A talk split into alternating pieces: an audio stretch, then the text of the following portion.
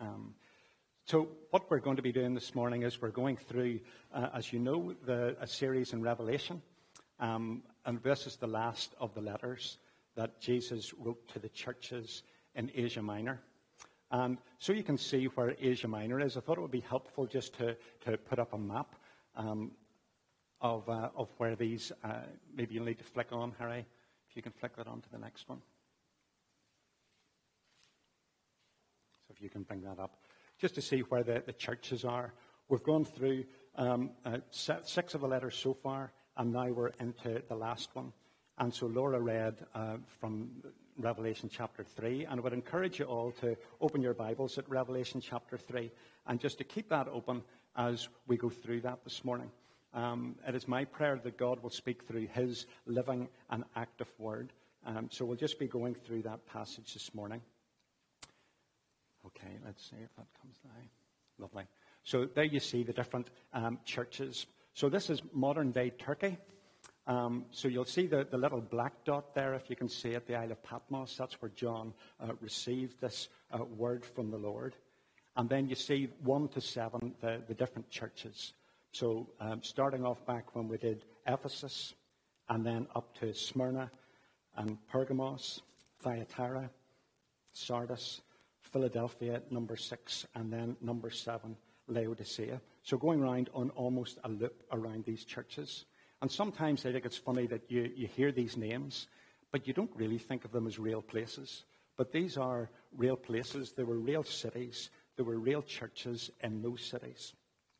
And so we're considering today uh, the seventh and last letter to the church of Laodicea. So let me just pray uh, before we get into that. Father, I pray this morning uh, that you will speak clearly to your people this morning, that you'll speak clearly, Lord, to each one uh, gathered here this morning. That, Lord, we'll see your words come alive. And the message that you gave to the, the church uh, at Laodicea, but also to the church worldwide, to the whole world, Lord, I pray that we will see what you're saying through your words this morning. So be with us, I pray. Amen. So I wonder what Jesus would say to the church at Gilnahirk if Jesus was writing um, about to us and to this church here in East Belfast. I wonder what he would commend. I wonder what he would say after he says, I know your deeds. I wonder what would follow. So bear that in mind as we see what the Lord Jesus has to say about the church in Laodicea. And there's something very different about this last church, something very different to the other six. And you may have spotted it already as Laura read to us. And we'll come to that significant difference soon. And so we're going to be following a slightly different pattern um, as we did before. And so we'll look at who the letter's from, the church the message is written to, the problem with the church, and then the solution Jesus offers. So then, just um, looking there at verse 14, and, and, we'll see and we'll start with who the letter's from. And Jesus does this each time. To each of the letters, he describes himself in a different way. And quite often it looks back, refers back to Revelation chapter 1. And so in verse 14, you see Jesus describes himself. Uh, it says, uh, These are the words of the Amen, the faithful and true witness, the ruler of God's creation. So I want to look at these briefly just to see who Jesus is saying that he is, because it's very relevant to the message that he's bringing to the church. So he describes himself as the Amen. And the, the word Amen is often used to affirm the truthfulness of a statement. Obviously, we know the word Amen. We say the word Amen probably most days, I would imagine, at the end of prayers. But it's used in other, other places as well, where people want to agree heartily with something that somebody says. Uh, I was at New Horizon um, a couple of weeks back, and there was an African speaker and he encouraged us all when he said something to say, Amen. You know, and you can imagine that. Um, and we're not, uh, we're a bit more, uh, uh, we don't maybe show our emotions in the same way, but saying Amen at the end of something um, uh, shows our belief and it shows this kind of verbal guarantee at the end of a statement. John MacArthur says, Amen at the end of a statement seals the veracity and certainty of that statement. So Jesus is the Amen. He is the guarantee to God's promises. 2 Corinthians 1.20 says, All the promises of God in him are yes, and in him amen. So God's promises are validated through Jesus. So that's the first thing. The second thing, then, Jesus describes himself as the faithful and true witness. And this really builds on the, the previous statement. The, the, the, it builds on the Amen. Because not only does Jesus affirm that all that God says is true, but as the faithful and true witness, all that Jesus says is absolutely and undeniably true. Absolutely and undeniably true. So when we read Jesus' words, those words are true. So I don't know if your Bible is like mine. Uh, sometimes the words of Jesus are written in red. So all those words that Jesus says are absolutely true.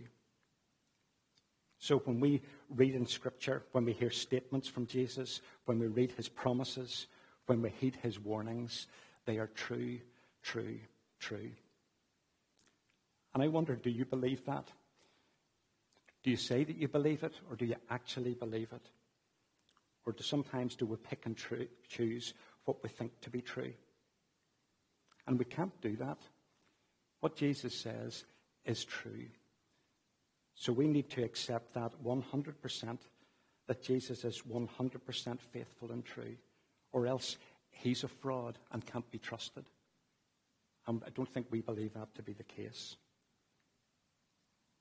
So Jesus describes himself as the Amen, then the faithful and true, and then the third description then, uh, Jesus describes himself as the ruler of God's creation, or some translations will say at the beginning, the beginning of creation. And that doesn't mean that he was created first. Jesus always was. And we know that God is described as the Alpha and the Omega. But Jesus is also described in Revelation 22, verse 13, as the Alpha and Omega, the first and the last, the beginning and the end. You see, Jesus is the source, the sustainer, and the goal of creation. Let me just say that again. Jesus is the source, the sustainer, and the goal of creation. So, how foolish of us then to think that we don't need Jesus? He provides for our every need, He sustains the universe, He causes the sun to shine, and the rain to fall, and the wind to blow, and the tides to come in, but only so far. This is Jesus. He is the source, the sustainer, and the goal of creation.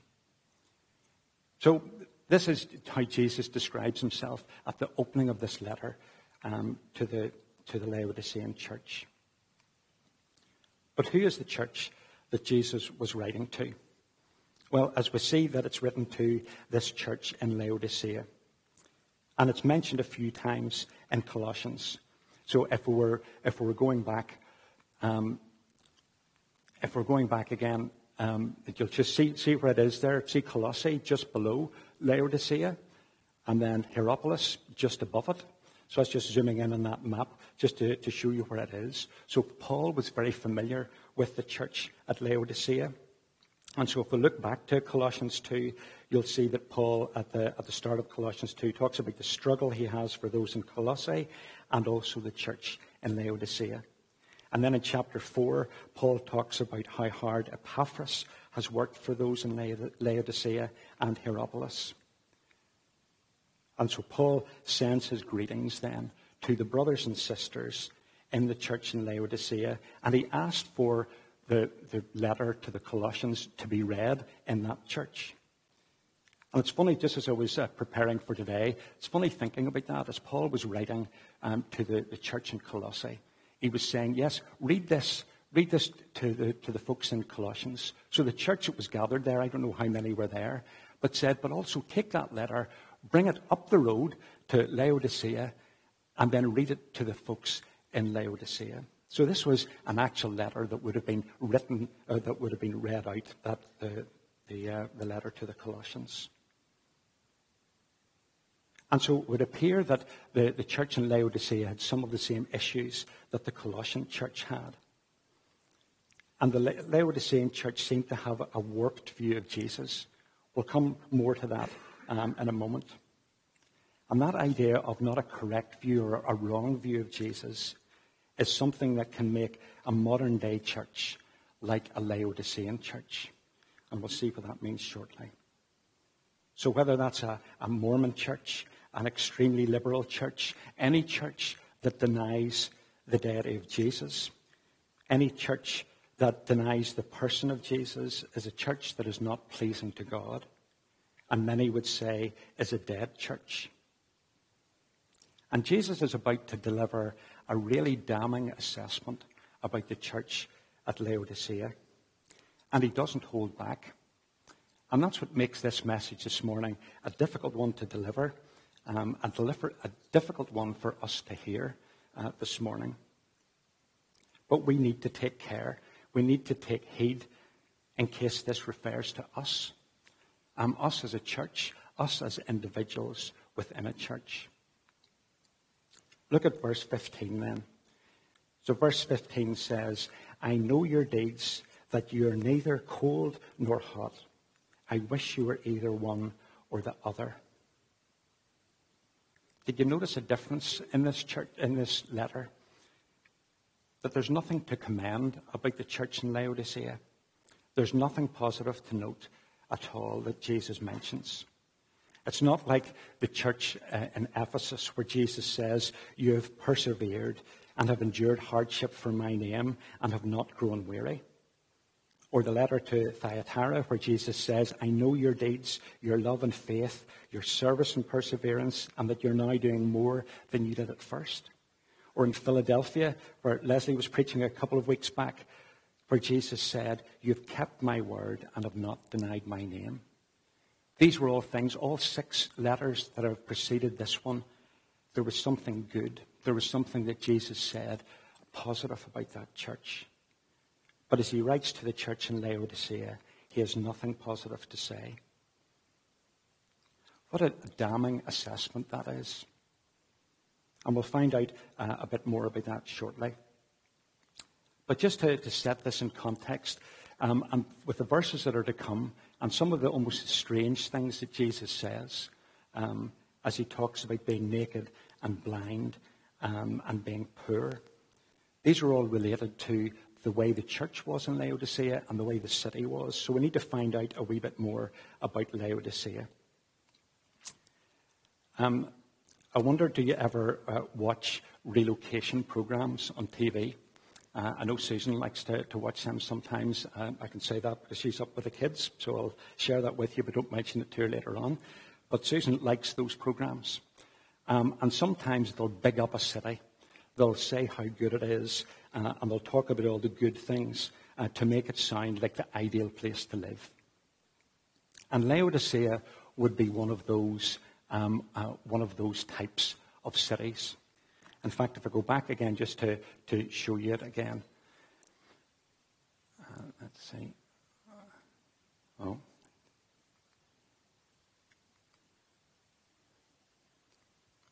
If we can bring up that map again, just to, to show you where, where Laodicea is. That's, that's not working for me there at the minute. But just to explain where it is, um, and it's just, just behind that unfortunate uh, message in the middle of the screen. But if you were able to see the road uh, and the road system in Laodicea, you would see that Laodicea was a key city in that region. It was at the intersection of a north south trade route. That's where it was. And it was also then at an intersection of the west east trade route as well. So it was uh, a financial centre. It was like the London of the region. And with that being a financial centre, it was a very wealthy city. The city didn't rely on um, anyone else for financial support. And it's interesting, historically, if you were to find out about Laodicea, one of the things you would find that it was destroyed as a city in AD 60. Um, and Rome then offered financial help to the city of Laodicea to rebuild it.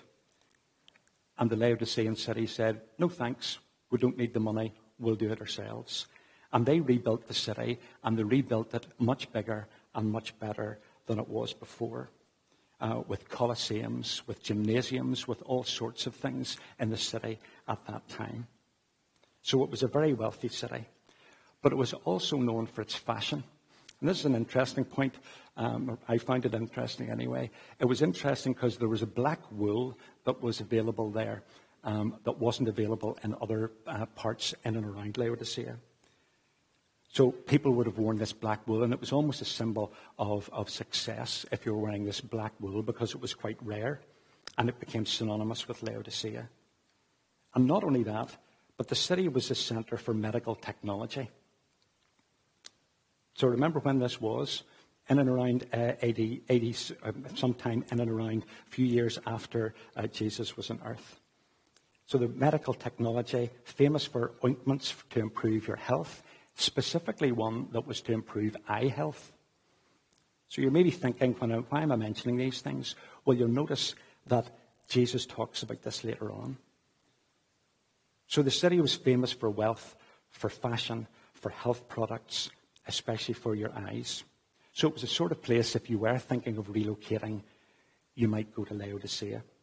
But it did have a big problem, and it was a significant problem. The water was a problem. The water system was a problem in Laodicea.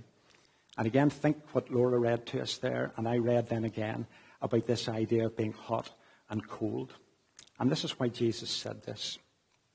The city didn't have its own drinkable water. The water supplies that it did have were full of calcium carbonate, and when you drank it, it made you feel sick. It made you feel nauseous. So you couldn't just drink that raw local water from Laodicea. However, just north in Hierapolis, so that you can see just a few miles up the road in Hierapolis, there were, were natural hot springs. And these waters had healing powers. And these healing powers, this water, that's still used today. So you can see some of the pools that there are that people, people would have dipped in. And it had kind of properties for rehabilitation, for restoration. So some of that water then was transported down the road to Laodicea. But by the time it got to Laodicea, it wasn't hot water. It was lukewarm. And it was useless as drinking water. So it was no good. However, in Colossae, just down the road, you'll see it's maybe, I think it was between five and ten miles um, down the road was Colossae. And they had cold springs. Beautiful drinking water. So the Laodiceans then transported this water um, up the road and we'll see if we can bring up a, bring up a picture. Um, Harry, if you can flick that on for me. Um, transported up the road through a series of pipes and a series of aqueducts. So cold water in Colossae travelled up. Some of it was in pipes, some of it was above ground. And so, what was the water like by the time that it got to uh, Laodicea? Once again, it was lukewarm. And it was useless because it had pick, picked up all these uh, impurities and so it was no good as drinking water. So Jesus uses the example of the water problem to expose the state of the church in Laodicea and highlights the problem with the church. So I want you to think of those things. Those things that I've mentioned about Laodicea, the water problem that it had, the fashion that they had with these fine clothes, the medical technology that they had this eye salve that they were able to use, and they were very wealthy. So that's the background to, uh, to the church that we're talking about here. And so the problem was, as Jesus says, I know your deeds. You're neither hot nor cold. I wish you were either one or the other. So he's not really talking about spiritual temperature. It's, not saying, as some would say, it's not about being um, on fire for Jesus or being hot in your faith. What he's saying is that the church in Laodicea was useless, and indeed it made him sick. Look at the words of verse 16. So, because you're lukewarm, neither hot nor cold, I am about to spit you out of my mouth.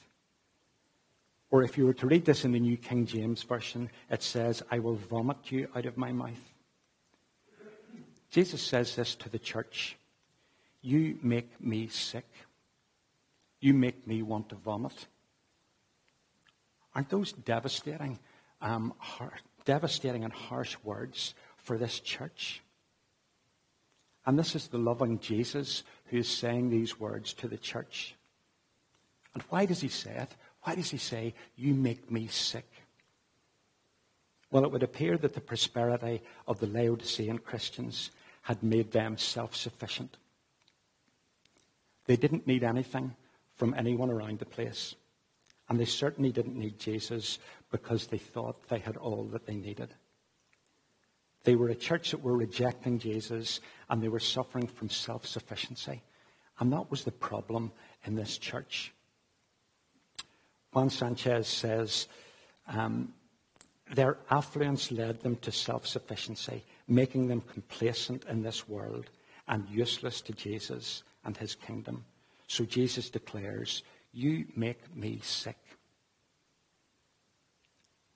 I think that's a very powerful quote um, from Juan Sanchez there. Their affluence led them to self sufficiency, making them complacent in this world and useless to Jesus and his kingdom. So Jesus declares, You make me sick. What a solemn message this is, and one that's maybe more relevant to us than we think. This is the, the church in Laodicea, um, in Asia Minor or modern day Turkey. But how is this relevant to us in Gilnahirk Baptist in 2023? Well, looking back at verse 15, these familiar words that we've seen before, where it says, I know your deeds. As Jesus said to five of the seven churches, I know your deeds. And Jesus knows our deeds. He knows our deeds as a church and as individuals. The all seeing eye of Jesus sees everything. The all knowing mind of God knows everything.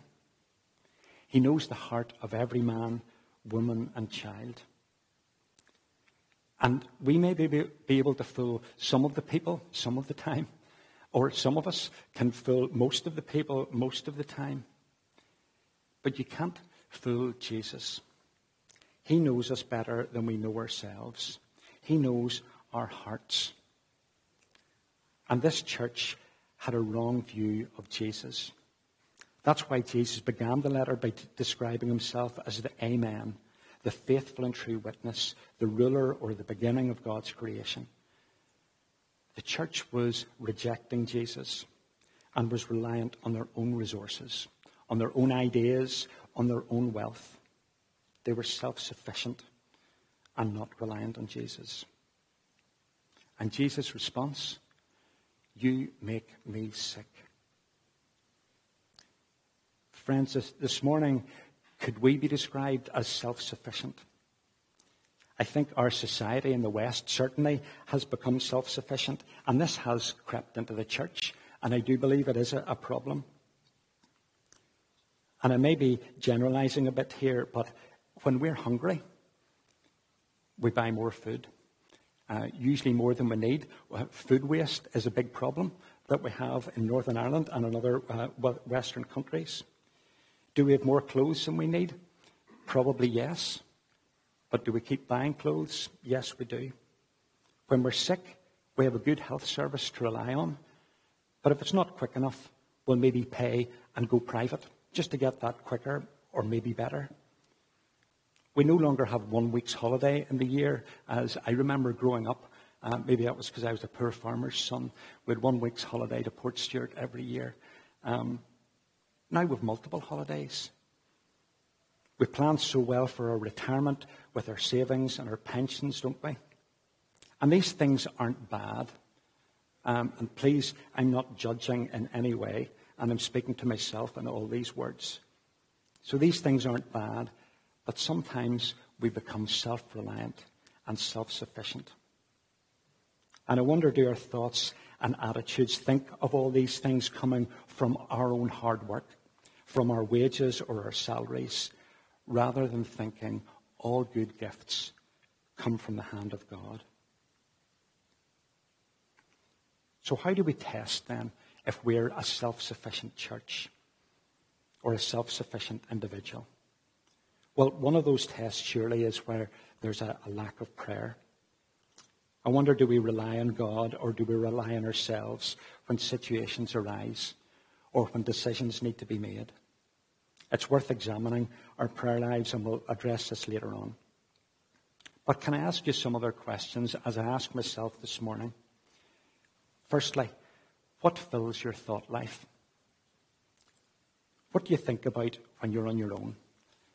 What do you think about maybe when you go out for a walk sometime? Um, I take Bowser out for our dog out for a walk um, first thing most mornings. And so it's an opportunity to go out and uh, I'm just on my own or with Bowser, but he's not much chat. Um, so I have my time with my own thoughts. And what do I think about when I'm walking around doing that loop? And it's usually the same loop every morning. Well, being honest, I'll be thinking about what I'm going to be doing at work that day. Or I'll be thinking about the state of our personal finances. Or maybe thinking about plans for the future, or when I can retire, or thinking about some other family issue. But do I think about Jesus and his plans for me and how I will spend eternity? Do I spend time with Jesus when I'm on my own? So, what fills your thought life? That's the first thing. Secondly, how do you manage your personal finances? Do you prioritize your giving to God's work and blessing others? Or do you see what you have at the end of the month and then think, well, that's left over. I'll maybe give some of that. And thirdly, what do you do when things go wrong? When life is tough? From whom do you seek your counsel? Do you turn to others or do you turn to Jesus to try and work your way through the problem? And fourthly, then, what about your attitude to the local church? Do we prioritize church in our lives or do we fit in church whenever it works round our work or our social schedule? Do we treat church a bit like a, a social club that we go to to catch up? Or is it a spiritual home where we value and prioritize it as a place where we learn more about God and we can use our gifts to serve Him and promote the work of the gospel? These and many other ways will show us if we have a tendency of self sufficiency like the Laodiceans. But look how God describes uh, the Laodiceans. Uh, go back to verse 17 there. Jesus says to, the, to this church, You say, I am rich, I have acquired wealth, and do not need a thing.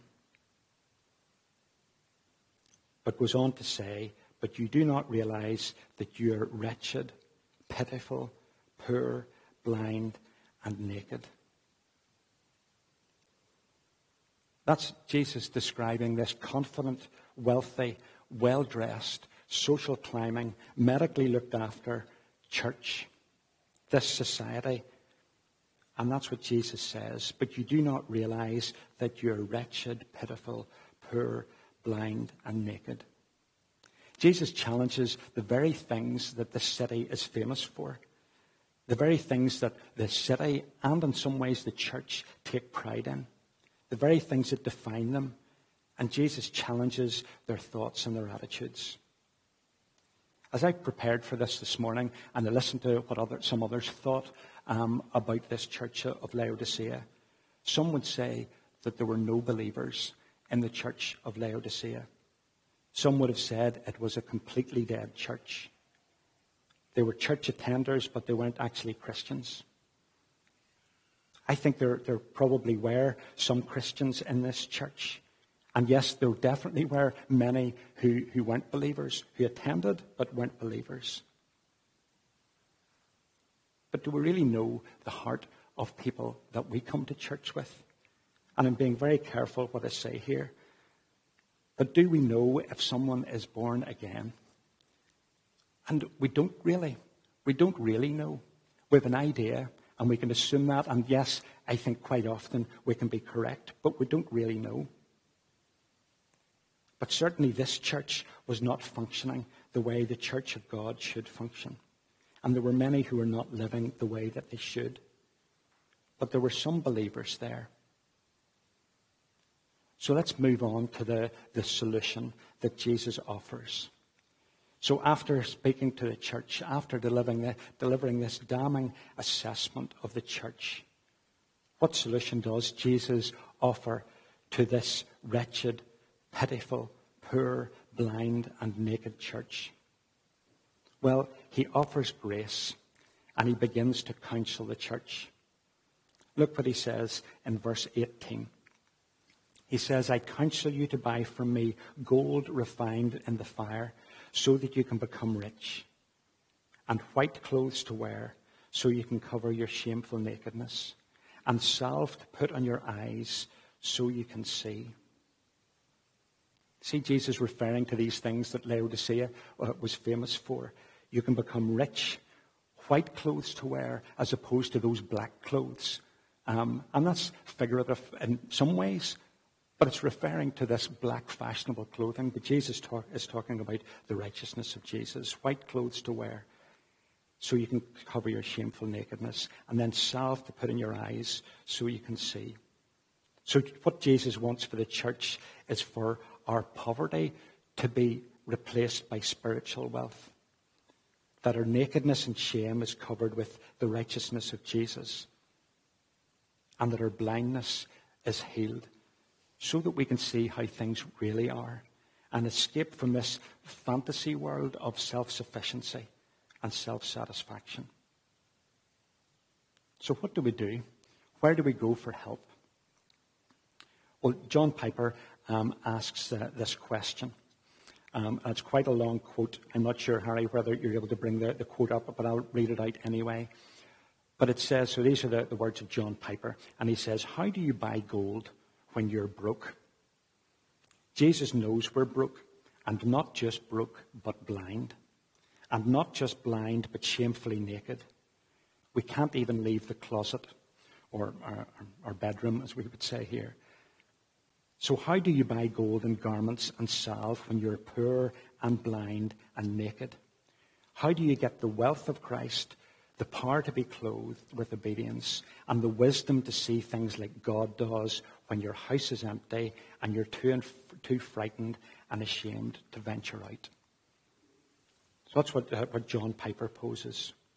What do you do when you can't even go out because you're poor and you're blind and you're naked? Well, look what it says in verse 19 and verse 20. It says there, Those whom I love, I rebuke and discipline. So be earnest and repent. So that's the first thing. Jesus calls for the people to be earnest and repent. There's wrongdoing here. There's sin here. And so first that needs there needs to be repentance. Do we need to come before God this morning, before a holy God, in repentance this morning? Because when we do, the good news then that comes in the next verse, in verse 20, from the gracious, loving, forgiving Jesus, gives us the answer. And what does he say in verse 20? Here I am. I stand at the door and knock. If anyone hears my voice and opens the door, I will come in and eat with that person, and they with me. I'm sure the vast majority in, in the congregation this morning have heard this verse Behold, I stand at the door and knock. And it's often uh, misquoted. Um, we often use it as an evangelistic way about Jesus knocking on the door of our hearts. And in some ways, yes, it can be used in that way. But in this case, this is Jesus knocking on the door of the church. This is Jesus knocking on the door of his church and asking to him asking to come in. And I find that sad in many ways. Jesus almost locked out of his own church. And why? Because those inside, those people who do not enjoy the riches of Christ, or the clothing of Christ, or the medicine of Christ, because they're wretched, pitiful, poor, blind, and naked, they keep the door shut to Jesus. Friends, is that us this morning? Is this a description of us? Do we have an appearance of those who are good living, whatever that means? Do we think that we're good enough to get by this morning? But inside, God knows our deeds. And maybe we are wretched, pitiful, poor, blind, and naked. And I know these are, are tough words this morning. But as I said before, I'm preaching these um, to my own heart. And what Jesus wants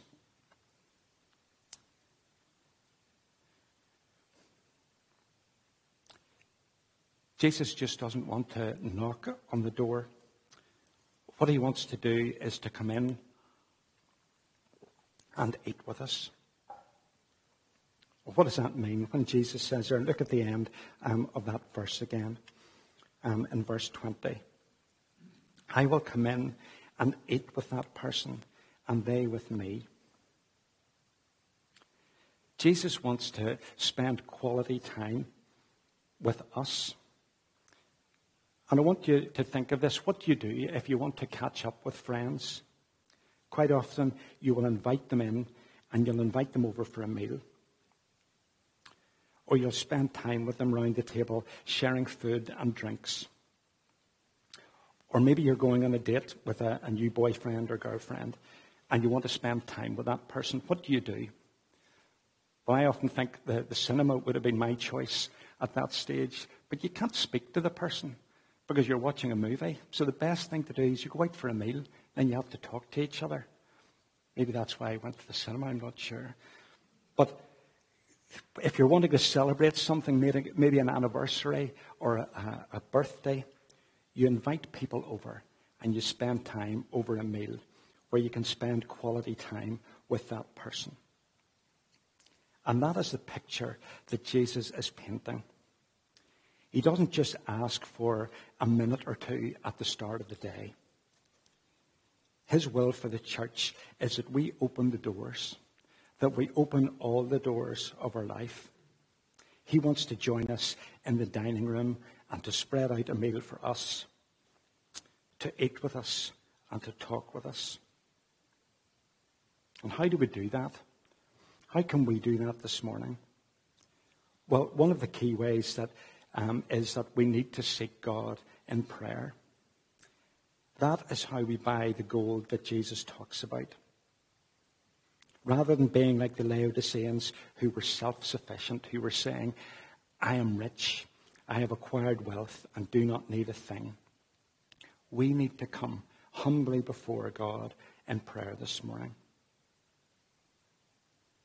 Corporately, as a church, yes, we need to do that. Um, we do need to pray more as Gilnahirk Baptist. Um, we need to pray more. We need to pray more often. More of us need to pray. And maybe that's something we need to make a priority um, in this place going forward. But mainly in our homes, in our families, as couples, as individuals, in our own devotions, we need to realize our reliance on a holy God and come before Him in prayer. And I don't think that means that two minutes when you, you get up in the morning or the two minutes before you, your head hits a pillow at the end of the day.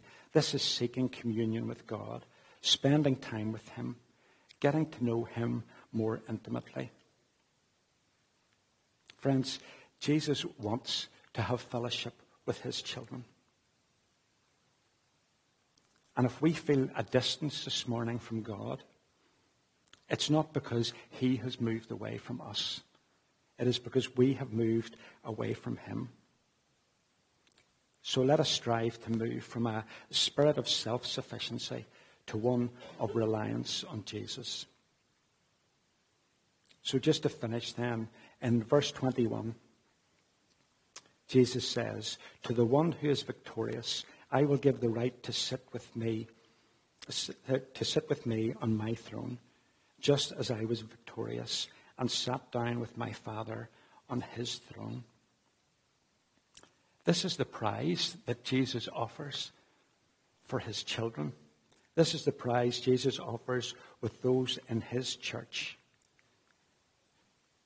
He offers a share in his universal rule if we obey, if we will conquer, if we will overcome the danger of lukewarmness and spiritual self sufficiency that is so evident in this church in Laodicea. Surely that is something that we need to uh, strive for and something that we need to deal for this morning. So, whoever has ears, verse 22, whoever has ears, let them hear what the Spirit says to the churches. Let's pray together.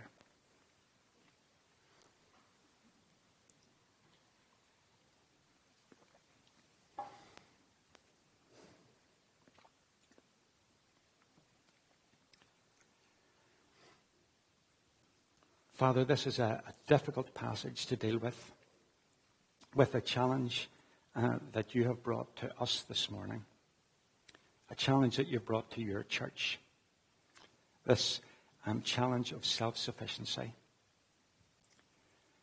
And I pray, Lord, as we um, hear these words, I pray that your Spirit uh, will speak to us, that your Spirit will speak to me this morning. And I pray, Lord, that as we maybe do feel poor and pitiful and wretched and naked and blind this morning, but yet you stand at the door of the church and you ask us for communion with you. You want us to spend that intimate time with you. So, Lord, I pray that you'll challenge us. I pray that you'll challenge us as individuals. I pray that you'll challenge us as a church. And Lord, we know that you want to pour out your spiritual blessings on us. And Lord, we have so much in the Lord Jesus and through the Lord Jesus this morning. So, Lord, I pray uh, that as we continue to worship with you, Lord, that you will uh, continue to speak to us this morning. Amen.